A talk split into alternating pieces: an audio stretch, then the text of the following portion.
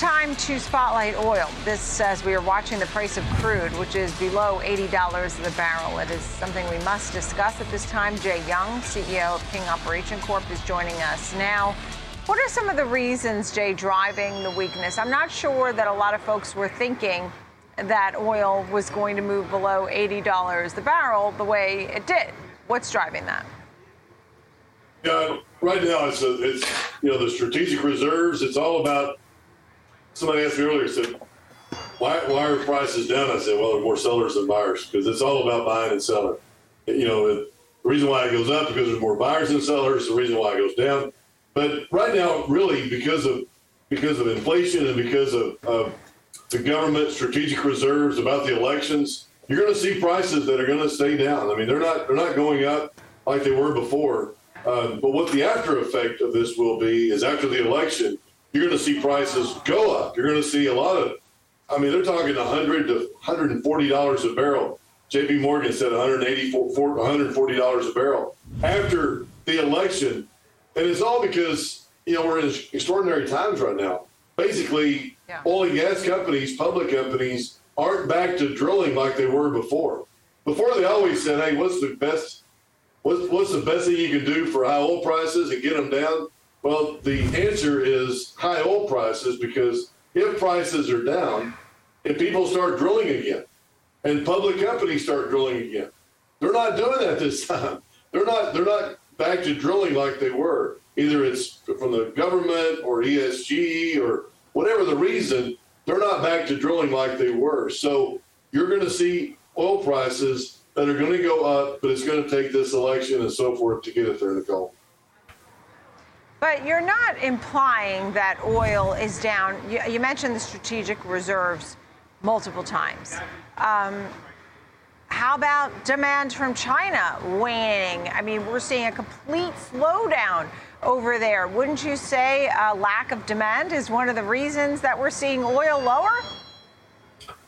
Absolutely. I mean, you're seeing lack of demand, but you're also seeing some oil come in the markets. But yeah, inflationary times, China, the election, strategic reserves. Right now, it seems like you know a year ago, or you know, right when Biden comes in, there's things that he did, you know, with the permits and all these pipelines and things that just didn't work in his favor. So prices skyrocketed. You know, and we weren't back to drill baby drill like we were during Trump. But today, you can see that hey, we are drilling we're not up to 14.3 where we were with Trump, 14.3 million barrels of oil per day, like we were with Trump. We're still in the 12s. So we're not there yet, but you're seeing demand start coming down. And when you see that, you're going to see prices that are going to come down. But I believe, you know, like I said, after the election, I think we're going to see prices really go up into uh, of this year and first quarter next year. Yeah, I mean, there definitely is a lot of folks, I think, in the same camp who think oil heads back higher. Um, another element right now is that you have a strong U.S. dollar, which, as the dollar has been higher, puts um, you know commodities to the downside, right? You have that inverse relationship. But there certainly seems to be a broad-based feeling that experts are saying that the low prices won't last. So, what will drive this going forward? You know, I, I do see I see I do see demand coming stronger, and I do see less oil in the markets because of all the effects of what we've had. Um, you know, I, I, know they, they talked about Biden's going to have to buy back some oil. I don't know where he's going to get it to replenish their strategic reserves.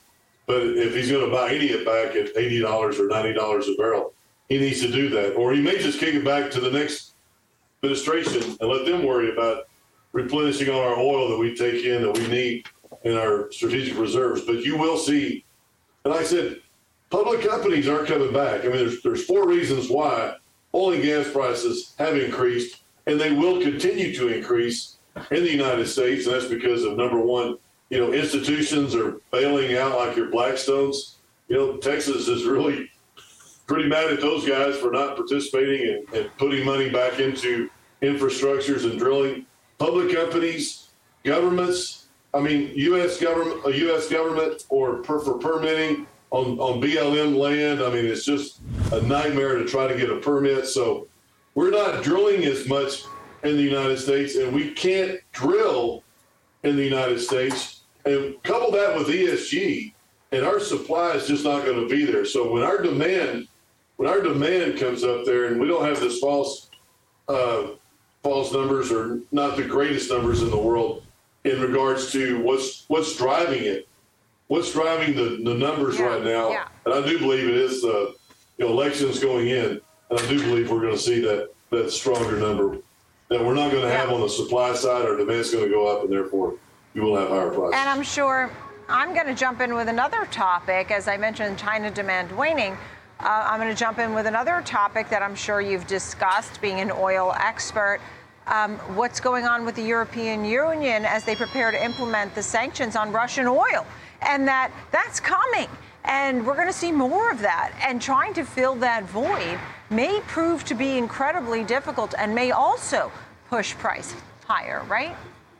Absolutely. Yeah, with Russia's situation and also with Iran. Don't forget about the Iranian Iranian situation coming out right now.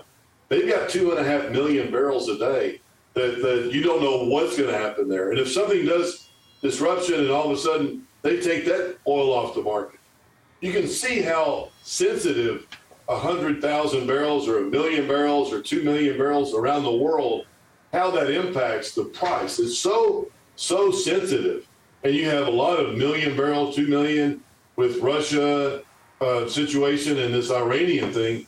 Man, you could tell that man, it, it doesn't take much at all for it to go, uh, you know, to go higher and to be pushed higher. And I believe that there is, I believe there's a reason right now that it goes higher without all that information.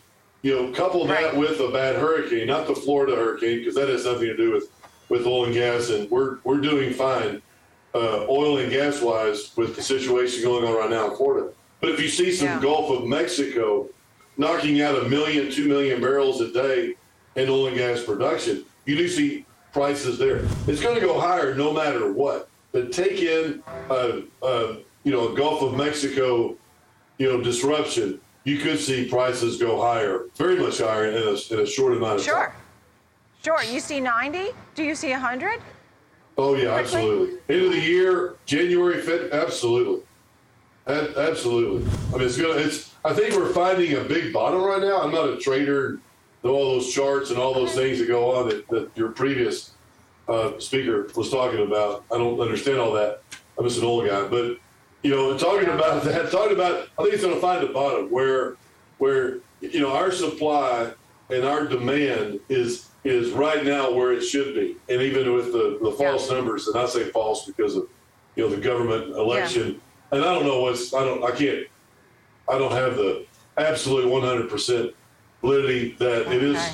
100 percent, but I do believe that. So I believe it's going to find the bottom here, 70, Yeah. 65, 70, 75, but then it's going to go, it's going to skyrocket. Yeah, and Hurricane Ian is seeing uh, to reach Florida this week.